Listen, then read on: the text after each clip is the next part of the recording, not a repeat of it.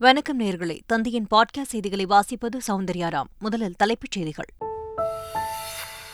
இரண்டாயிரம் ரூபாய் நோட்டுகள் செப்டம்பர் முப்பதாம் தேதி வரை மட்டுமே செல்லும் என்று ரிசர்வ் வங்கி அறிவிப்பு.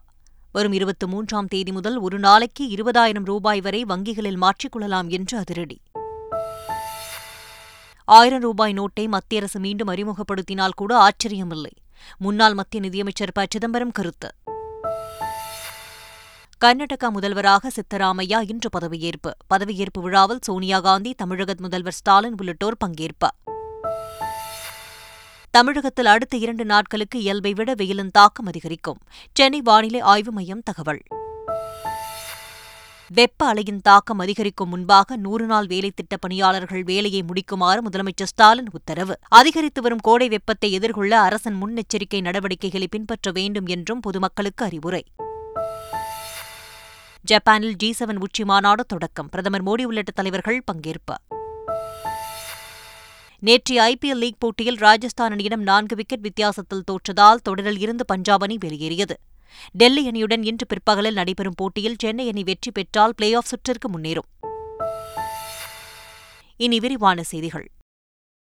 இரண்டாயிரம் ரூபாய் நோட்டுகளை புழக்கத்தில் இருந்து நீக்கப்படுவதாக ரிசர்வ் வங்கி அறிவிப்பு வெளியிட்டுள்ளது. இரண்டாயிரத்தி இருபத்தி மூன்று செப்டம்பர் முப்பதாம் தேதி வரை இரண்டாயிரம் ரூபாய் நோட்டுகள் திரும்பப் பெறப்படும் என்றும் தெரிவித்துள்ளது.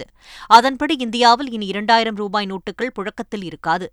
வங்கி சேவையை பயன்படுத்தும் போது பொதுமக்களிடம் இரண்டாயிரம் ரூபாய் நோட்டுகளை வழங்க வேண்டாம் என்று வங்கிகளுக்கு ரிசர்வ் வங்கி அறிவுறுத்தியிருக்கிறது மக்கள் தங்களிடம் இருக்கும் இரண்டாயிரம் நோட்டுகளை செப்டம்பர் முப்பதாம் தேதிக்குள் வங்கிகளிடம் கொடுத்து மாற்றிக்கொள்ளலாம் என்றும் செப்டம்பர் முப்பதாம் தேதிக்கு பின்பு இரண்டாயிரம் நோட்டுகள் சட்டப்பூர்வ பண பரிவர்த்தனைக்கு செல்லாது என்றும் ரிசர்வ் வங்கி தெரிவித்துள்ளது. ரெண்டாயிரம் நோட்டு செல்லுங்கிறத நாங்கள் வரவேற்கிறோம்.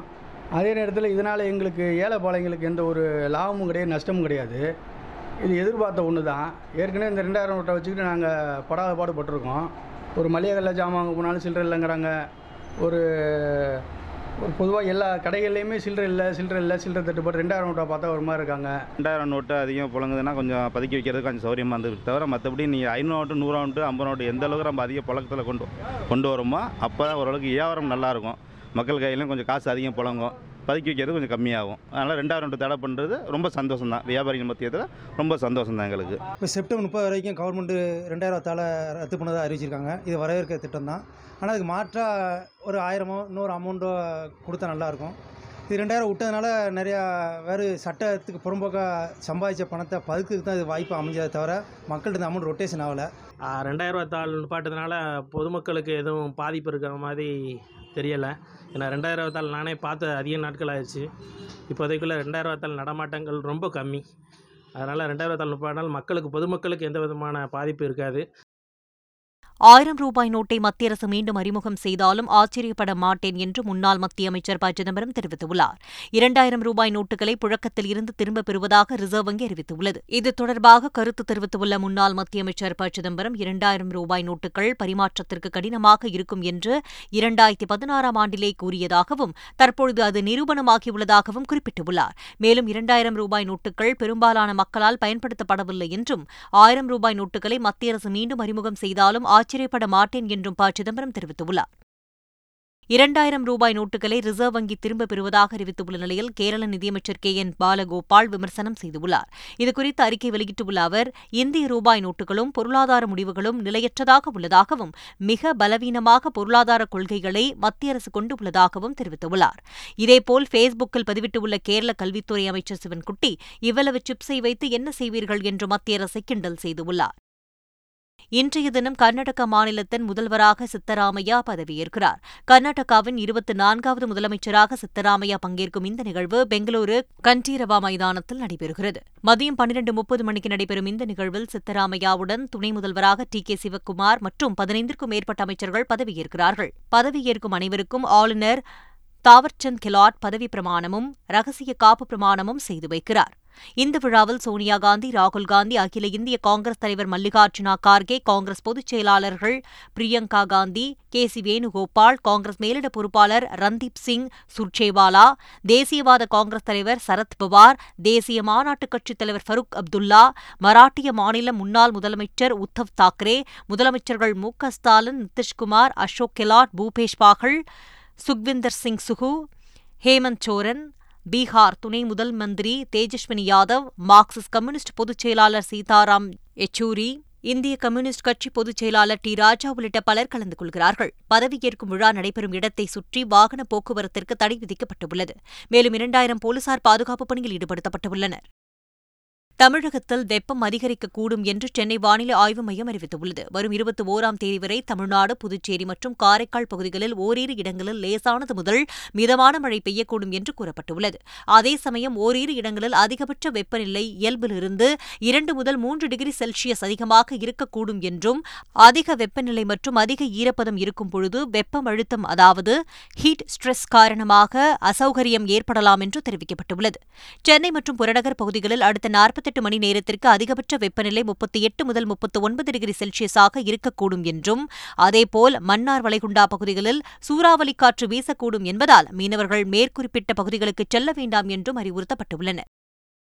அதிகரித்து வரும் கோடை வெப்பத்தை எதிர்கொள்ள அரசின் முன்னெச்சரிக்கை நடவடிக்கைகளை பின்பற்ற வேண்டும் என்று முதலமைச்சர் ஸ்டாலின் அறிவுறுத்தியுள்ளார். அவர் வெளியிட்டுள்ள அறிக்கையில் திறந்த இடங்களில் பணிபுரியும் வேளாண் தொழிலாளர்கள் மற்றும் நூறு நாள் வேலைத்திட்ட பணியாளர்கள் தங்களது பணியை காலை முன்கூட்டியே தொடங்கி வெப்ப அலையின் தாக்கம் அதிகரிக்கும் முன்பே முடித்திடும் வகையில் உரிய ஏற்பாடுகளை செய்ய வேண்டும் என்று வலியுறுத்தியுள்ளார். பொதுமக்கள் அதிக அளவில் கூடும் இடங்களில் போதுமான குடிநீர் வசதி இலைப்பாறுவதற்காக நிழற்கூடங்கள் மற்றும் அவசர மருத்துவ வசதிக்கான ஏற்பாடுகளை மேற்கொள்ள துறை அலுவலர்களுக்கு அறிவுரை வழங்கப்பட்டுள்ளதாக அறிக்கையில் தெரிவிக்கப்பட்டுள்ளது. அரசு தெரிவித்துள்ள முன்னெச்சரிக்கை நடவடிக்கைகளை பின்பற்றி பொதுமக்கள் பாதுகாப்பாக இருக்குமாறு அவர் வலியுறுத்தியுள்ளார். பதவிக்காகவோ பொறுப்பிற்காகவோ தமது கொள்கையும் தத்துவமும் என்றும் மாறாது என்றும் அதுதான் தமது அடையாளம் என்றும் அமைச்சர் P. T. R. Palanivel Thiagarajan தெரிவித்துள்ளார்.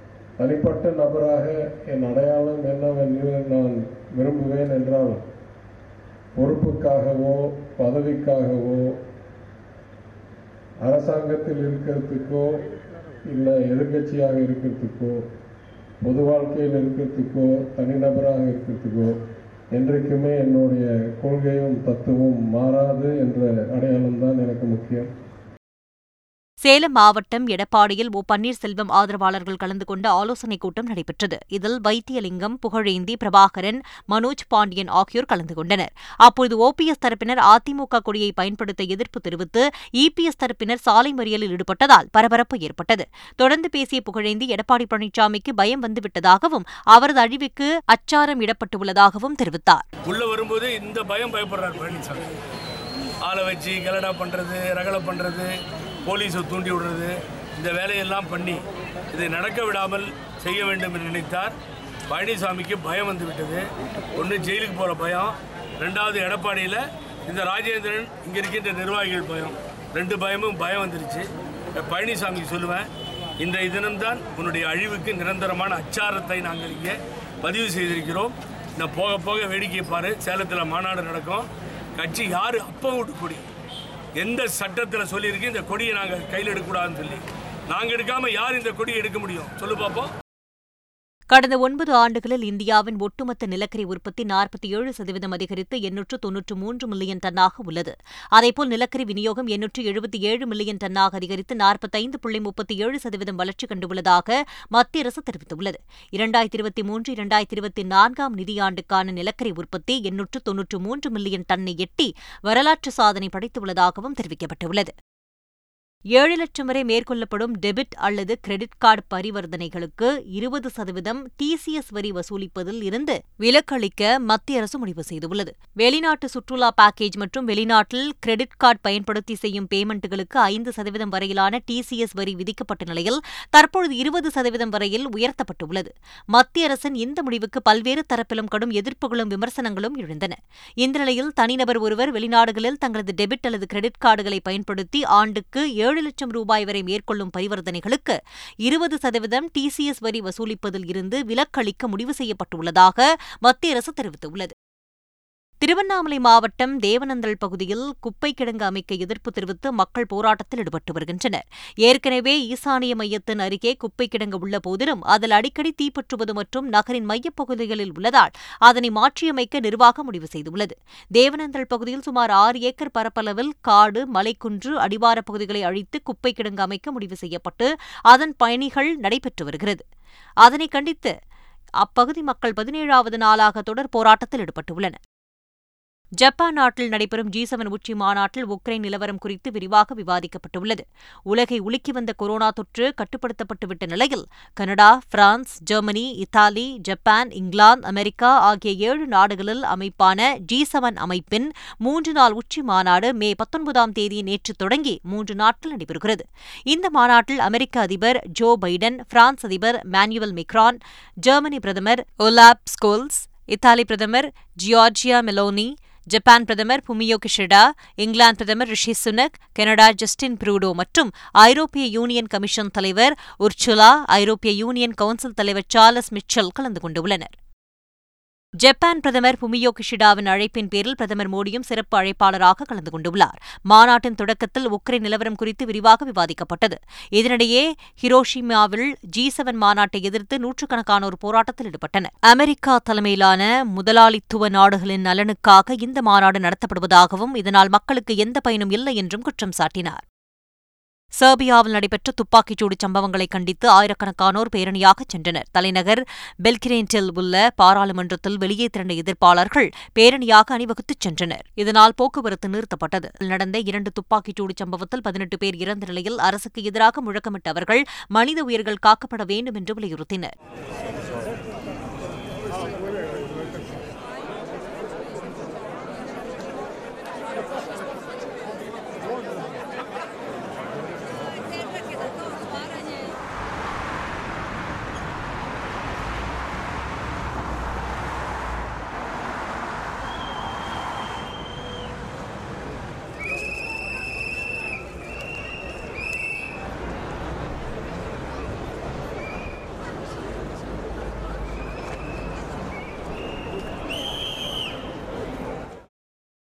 ஹங்கேரியில் போராட்டத்தில் ஈடுபட்ட ஆசிரியர்களை போலீசார் தடுத்து நிறுத்தியபோது இரு தரப்பினர்களுக்கும் இடையே தள்ளுமுள்ளு ஏற்பட்டது. ஹங்கேரியின் ஆளும் கட்சியின் தலைமையகம் அருகே கூடிய அவர்கள் கல்வியின் தரத்தை மேம்படுத்தும் வகையில் ஆசிரியர்களின் பணிச்சுமையை அதிகரிக்கும் புதிய நிலைச் சட்டத்திற்கு எதிராக முழக்கமிட்டனர். இதனை உடனடியாக திரும்பப் பெற வேண்டும் என்று அவர்கள் வலியுறுத்தினர். பின்னர் பேரணியாக செல்ல முயன்ற ஆசிரியர்களை போலீசார் தடுத்து நிறுத்த முயன்றனர். அப்பொழுது இரு தரப்பினரும் இடையே தள்ளுமுள்ளு ஏற்பட்டதால் போர்க்களம் போல் காட்சியளித்தன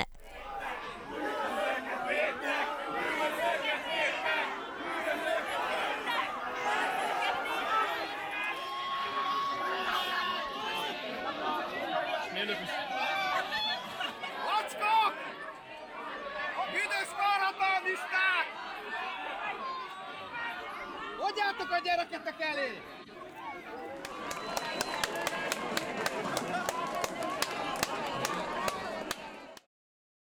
IPL தொடரின் அறுபத்து ஆறாவது லீக் போட்டியில் ராஜஸ்தான் நான்கு விக்கெட்டுகள் வித்தியாசத்தில் பஞ்சாபை வீழ்த்தியது. தரம்சலாவில் நடைபெற்ற போட்டியில் முதலில் விளையாடிய பஞ்சாப் இருபது ஓவர்களில் ஐந்து விக்கெட்டுகள் இழப்பிற்கு நூற்று எண்பத்து ஏழு ரன்கள் எடுத்தது. அடுத்து பேட் செய்த ராஜஸ்தான் ஆறு விக்கெட்டுகளை இழந்த நிலையில் வெற்றி இலக்கை எட்டியது. இதன் தோல்வியின் மூலம் பஞ்சாப் அணி பிளே ஆஃப் சுற்றிற்கு தகுதி பெறாமல் வெளியேறியது.